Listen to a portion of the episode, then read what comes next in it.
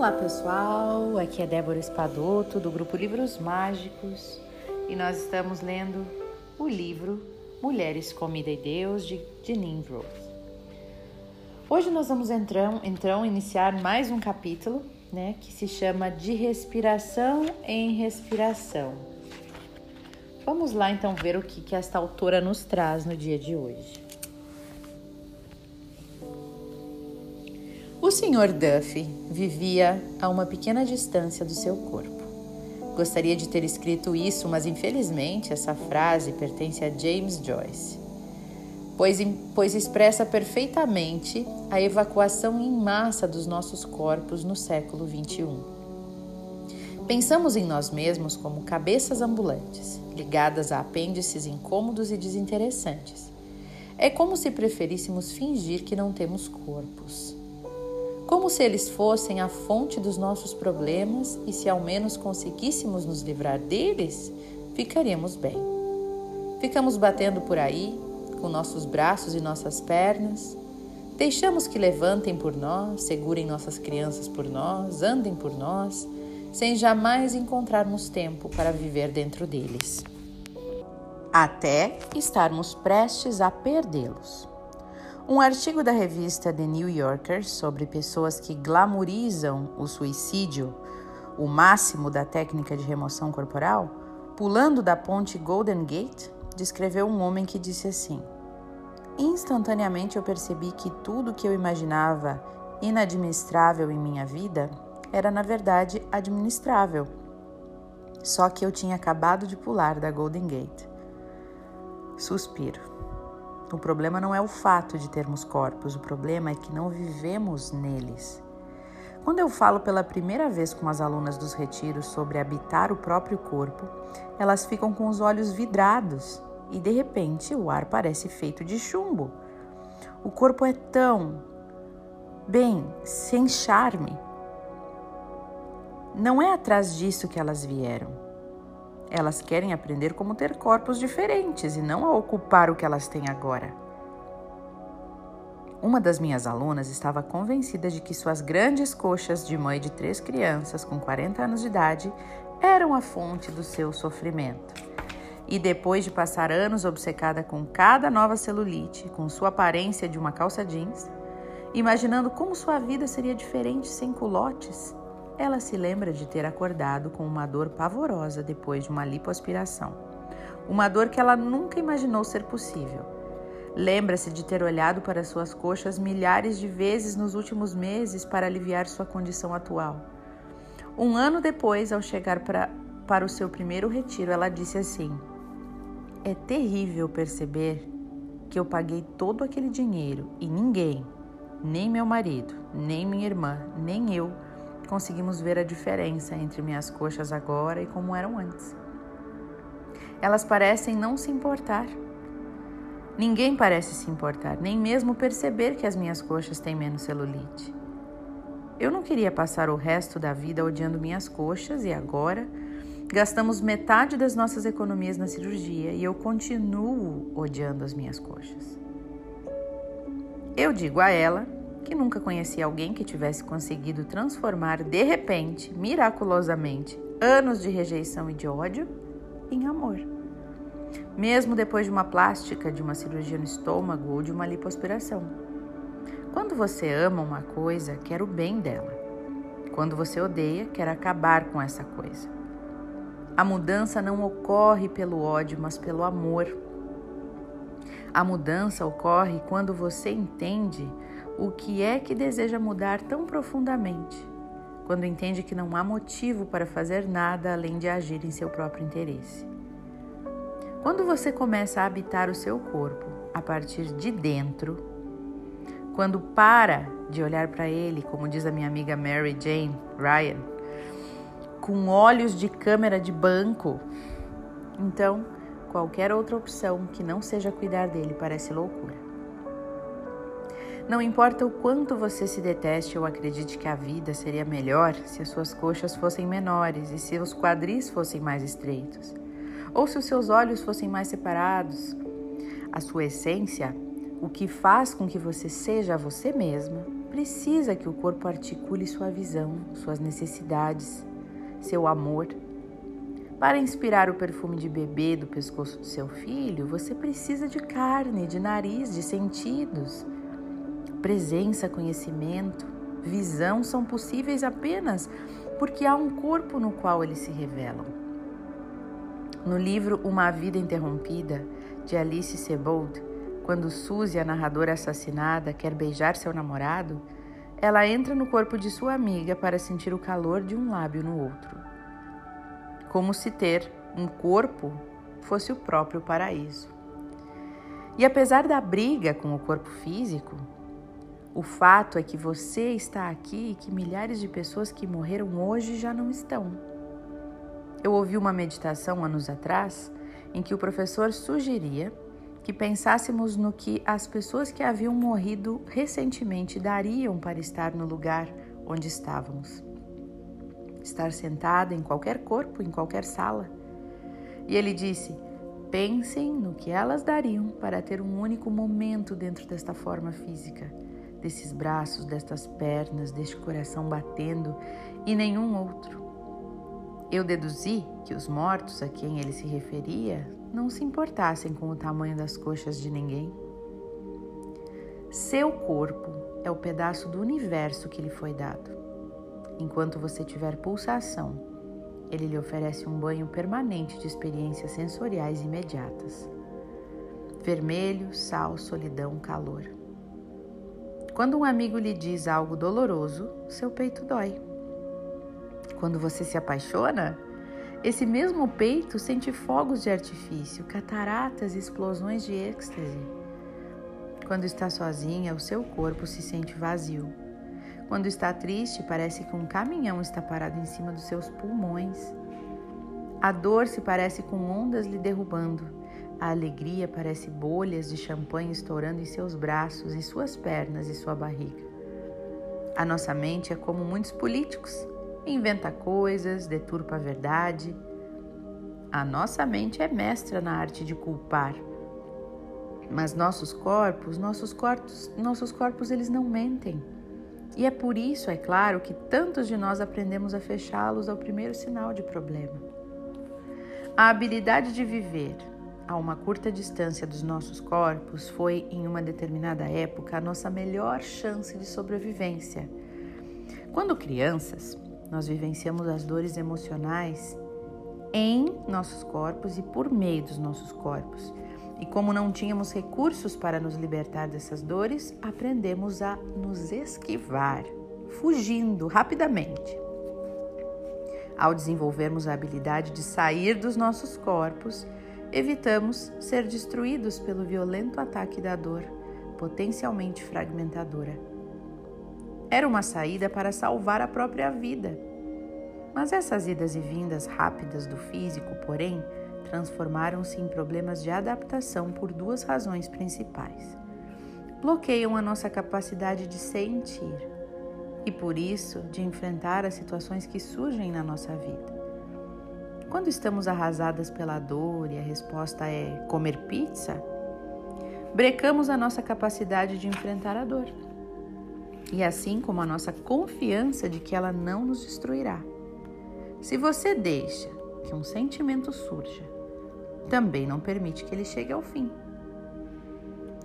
A segunda razão pela qual viver a uma curta distância do nosso corpo cria problemas de adaptação é que, uma vez que o corpo é o único lugar no qual podemos vivenciar a fome e a saciedade, qualquer tentativa de acabar com a compulsão por comida está fadada ao fracasso. Quando você começa a comer sem antes prestar atenção se o seu corpo está ou não com fome, o único sinal que você receberá para repousar o garfo é o desconforto nauseante. Sei que voltar a habitar um corpo depois de uma vida inteira em guerra com ele pode não ser algo atraente. Especialmente se é desconfortável sentar-se ou caminhar dentro de seus limites. Mas justamente porque as voltas para casa são difíceis, não significa que devamos passar o resto da vida evitando-as. Lembrar-se de que tem um corpo, qualquer que seja o dia, parece algo assim, Você está oscilando e de repente pega-se caminhando sem perceber que está caminhando. Então você se lembra de prestar atenção à sua respiração, ao movimento do abdômen, aos pulmões se enchendo de ar. Sente um tipo de fluxo, densidade, calor ou formigamento nas pernas. Percebe que tem braços, mãos e que uma delas agora está erguendo uma caneta ou uma criança. Você chega a seu corpo por um momento e vai embora de novo, flutuando de um lugar para o outro sem uma lembrança clara da transição. E de repente pousa aqui novamente. Primeiro uma respiração, depois outra. E é como se tudo fosse novo. Você sente a respiração do seu filho no rosto, ouve o barulho da caneta raspando no papel, cai dentro de um som como se fosse a primeira nota de uma sinfonia. E no momento seguinte, você é de novo catapultada para ver sem ver e ouvir sem ouvir. Você volta para o seu corpo aproximadamente mil vezes por dia, mesmo que viva em um ambiente urbano com sirenes e buzinas tocando a toda hora. Ainda assim pode se concentrar em suas sensações físicas. O contato de suas pernas com a cadeira, o som do teclado do computador, o friozinho do ar-condicionado. E dessa forma é possível viver, como diz o escritor John Tarrant, em nossa verdadeira área e não sair por aí sem notar as coisas, como se conhecêssemos os países apenas pelos aeroportos e hotéis.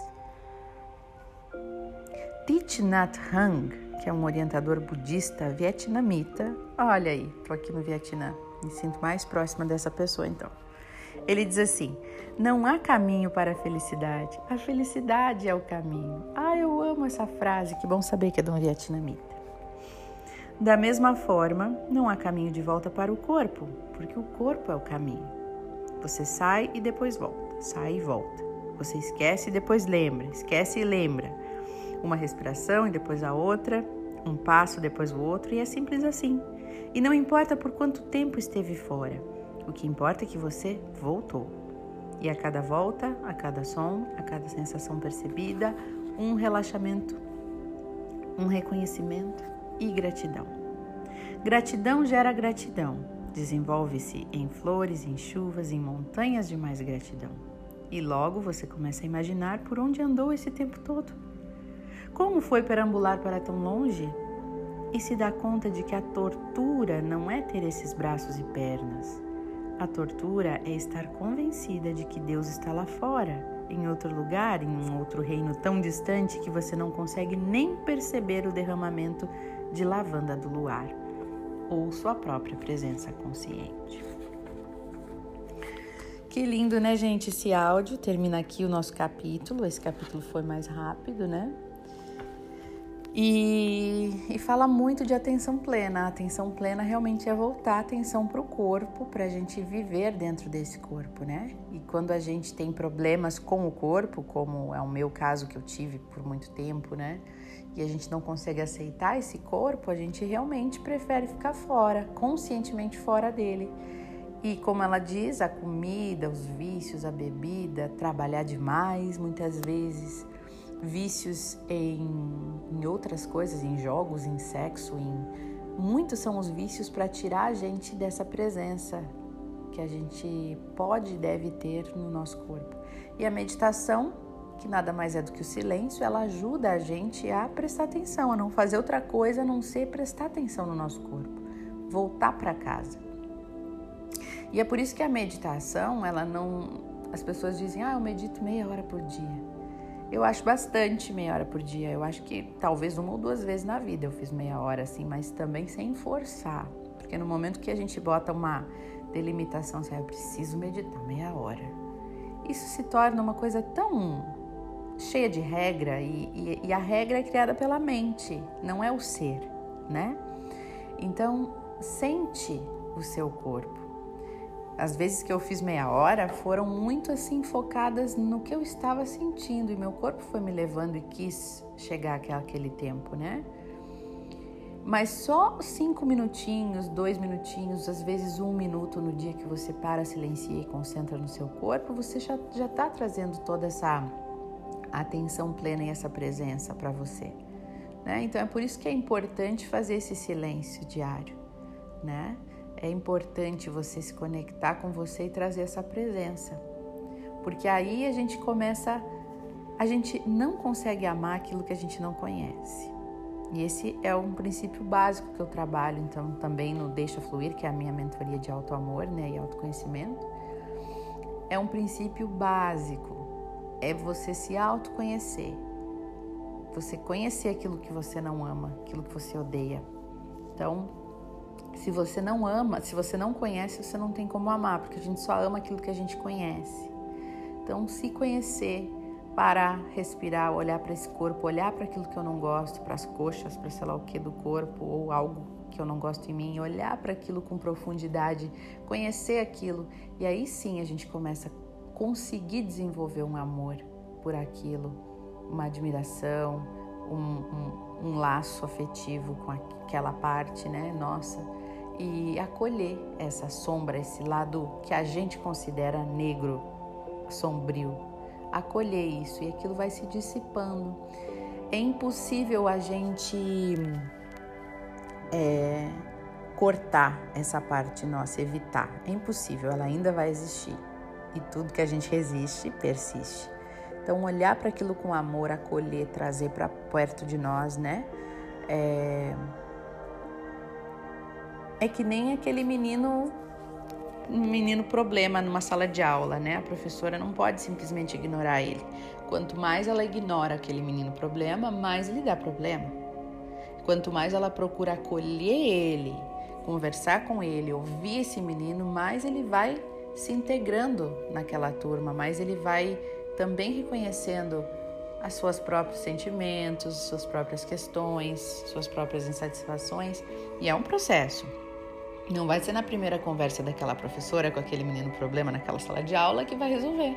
Mas são, é, uma, é o processo, é uma consistência daquele hábito de ir trazendo e acolhendo aquela parte nossa que a gente considera sombria para dentro de nós, que aquilo vai amenizando. Até que chega uma hora que a gente conhece tanto aquilo que a gente não ama, né, que a gente passa a ter um vínculo. E esse vínculo vai se transformando... Em, em a gente conseguir ver alguns aspectos que não são tão ruins, e a gente vai dissolvendo aquele ódio que existia antes ali, né? Então, com qualquer parte nossa, seja ela física, seja ela uma parte da nossa personalidade, um jeito que a gente é, né? Olhar para aquilo com profundidade num processo constante vai trazendo, aproximando e acolhendo esse lado que a gente considera sombra, né? Porque tudo é a nossa percepção também. E aí, no momento que você acolhe, você vai descobrindo esse amor, porque se você se ama, você ama sua completude, você ama tudo em você, inclusive essa parte que não é tão boa, que no fim das contas você já consegue enxergar como boa, porque ela faz de você quem você é. Aqui, nessa dimensão, nós somos muito é, polares, né? Nós vamos nas polaridades, assim... bom e ruim, eu preciso do ruim para entender o bom, eu preciso da sombra para entender a luz, eu preciso daquela minha parte negativa para entender mais e valorizar mais o meu lado positivo. Então, tudo que está em você, mesmo que você não gosta, é o que te faz hoje quem você é, né? Então, ir acolhendo, e aí eu amei uma frase que ela falou aqui, né? Aquilo que a gente ama, a gente quer bem, a gente quer cuidar, aquilo que a gente odeia, a gente quer acabar, a gente quer matar. Então, é desenvolver esse autoconhecimento, esse conhecimento daquilo que a gente não gosta, para poder amar, para poder tratar bem, para poder cuidar, acolher e não precisar mais é, cortar fo- desculpa, cortar fora ou matar. Você acolhe e é diferente, né? Então, hoje eu gosto de estar comigo, de olhar para o meu corpo, mesmo que ele não seja perfeito ainda, mas ele me proporciona tanta, tanto prazer, tantas possibilidades, comer, ouvir, cheirar, né? Ele me proporciona tanta coisa, caminhar, segurar coisas. Eu, eu sou tão grata pelo meu corpo antes, que eram coisas que eu era cega para isso, sabe? Então, quando a gente vai indo pela essa chave da gratidão, olhando para tudo de bom que tem nesse corpo, porque tudo bem, a gente não precisa eliminar de cara tudo que a gente não gosta, mas então acrescenta o que tem de bom nesse corpo. né? E foi assim que eu também fui curando muitas coisas em mim. Então, gente, agora nós vamos fechar os nossos olhos e buscar essa presença. Só prestar atenção no nosso corpo. Por um minuto, preste atenção na respiração, preste atenção na temperatura, preste atenção no que está acontecendo nos seus pensamentos, na sua cabeça, em tudo. Apenas relaxe e se permita estar nesse silêncio por um minuto. E se você sentir no coração de continuar, fique no seu silêncio também, tá bom? Um beijo no seu coração e até nosso próximo áudio.